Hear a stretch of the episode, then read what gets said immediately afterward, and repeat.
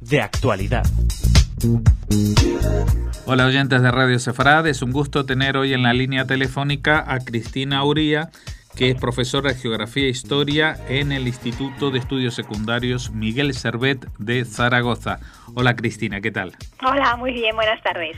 Bueno, la, estamos contigo en la línea porque eh, hace unos días se ha desarrollado en tu instituto una jornada sobre la Shoah, sobre el holocausto judío.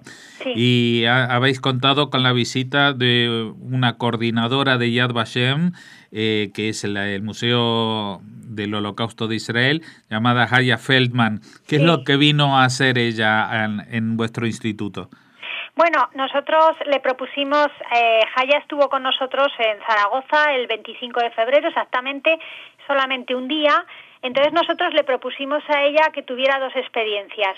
Una por la mañana con grupos de alumnos eh, para que les contara el antes de la SOA, eh, cómo era la vida judía antes de la SOA, y desarrolló una actividad muy interesante con un, un grupo, bueno, con dos grupos que en total fueron 70 alumnos de cuatro institutos de Zaragoza y por la tarde pues nuestra propuesta era tener un encuentro con docentes de, filosofía, de geografía e historia, de lengua y literatura preferentemente o bien cualquier interesado en el tema y nos eh, desarrolló una actividad sobre explicar el holocausto o la SOA a través del álbum de Auschwitz. Y entonces, bueno, pues estuvimos con ella cerca de dos horas, hubo tiempo para un debate muy interesante y yo creo que tanto por la mañana como por la tarde pues fue muy muy aprovechable para todos. ¿Es habitual que hagáis este tipo de encuentros o sobre temas en los que vienen profesores de distintas asignaturas? O sea, me, mencionabas gente de filosofía, de geografía, historia y de literatura. Sí. Pues mira, en Zaragoza sí que hay bastante tradición de encontrarnos profesores, sobre todo de la escuela, de, los, de la escuela pública, eh, para trabajar pues temas un poco transversales que nos pueden interesar. Eh, hay una tradición porque se empezó ya con los CPRs, que llamamos nosotros aquí, que son los centros de profesores, y bueno, y de hecho en Zaragoza funciona un grupo de, que se llama, es grupo GENEC, que en el 2000, en el 2000, me parece que fue en el 2010, pues hizo un curso en un CPR de, que se llamó Memoria y Holocausto y entonces eh, aquí nos juntamos profesores de filosofía, de historia y bueno, fue muy interesante y de allí surgió un poco la iniciativa de seguir trabajando estos temas pues desde estos campos tan complementarios. de, ahí de ahí surgió también tu, tu contacto con el tema del holocausto. Pues sí, sí, sí. Eh, el mío y el de los tres compañeros más de Zaragoza que fuimos este verano becados por la Escuela Internacional de Jazz Basen a través de Casa Sefaraz España.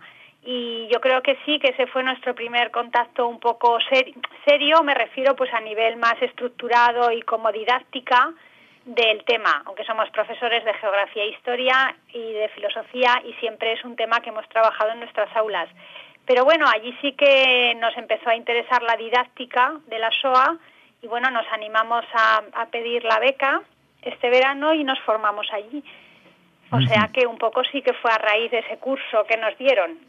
Bueno, en, donde vivís, en, Aragón, no tanto en Zaragoza, pero sí en, en Huesca, sí que hay eh, mm, sitios que son bastante significativos de la relación de la Shoah con España, ¿no? Como la estación de Canfranc, por donde... Sí, sí, sí, sí, sí.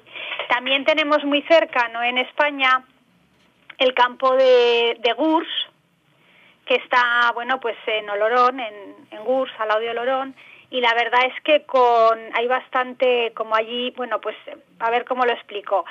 Em, varios institutos de Zaragoza llevamos años realizando una actividad con nuestros alumnos en GURS. ¿eh? Entonces eh, solemos pasar por Canfrán, explicamos Canfrán, luego vemos el campo de GURS, que es un campo que primero se hizo para republicanos españoles, pero que luego también pues fue un sitio de reclutamiento de judíos. Entonces, bueno, es muy interesante porque sí que es verdad que en Zaragoza hay una tradición de trabajar en esta línea. Bueno, y me mencionabas que tú habías viajado con otros tres eh, profesores de otros institutos, entiendo, ¿no? Sí, sí, sí. Pues mira, fuimos de otros dos institutos de Zaragoza, del IES Corona de Aragón y del IES Tiempos Modernos, y el cuarto profesor pertenecía al Colegio Marianistas. ¿Eh? a un colegio privado, pero también de Zaragoza. Y creo recordar que hace dos o tres años, en el, eh, en el Día de Recordación de las Víctimas de la Shoah, el 27 de enero, aquí en Madrid hubo una representación de un colegio, de un instituto de, de, Aragón, no recuerdo cuál era. Pues yo creo que era, si también tampoco me falla la memoria, era el, el IES Medina Albaida, donde están los dos profesores que son el alma de este grupo GENEC y creo también que acudió eh, otro instituto, eh, de, me parece que era el Elayos, también llevó alumnos. Y creo que fueron los dos institutos que participaron en ese, en ese acontecimiento, sí. Eh, ¿Cómo entiendes tú que, porque esto son iniciativas vuestras de un grupo de gente interesada, pero este tipo de, de, estudios dedicados al holocausto no están incluidos en el currículo escolar, ¿no? Bueno, a ver, están incluidos en la medida en que tanto en cuarto de la ESO como en primero de bachillerato pues hay que trabajar la Segunda Guerra Mundial, la Primera Guerra Mundial y el periodo entre guerras.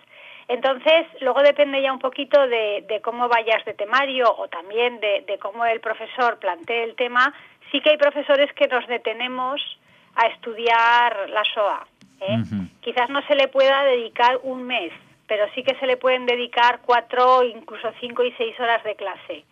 Entonces, eh, no está explícitamente incluido, pero sí que como estudiamos ese periodo de la historia es inevitable tener que hablar de ella y además merece la pena detenerte y trabajarla un poquito en profundidad. También los alumnos de cuarto muchas veces la ven desde la asignatura de ética y ahora en literatura universal de segundo de bachillerato también hay un momento de la literatura que se está estudiando a una autora que bueno pues eh, que se estudia una obra de esa autora y también se le contextualiza en todo el tema de la Shoah.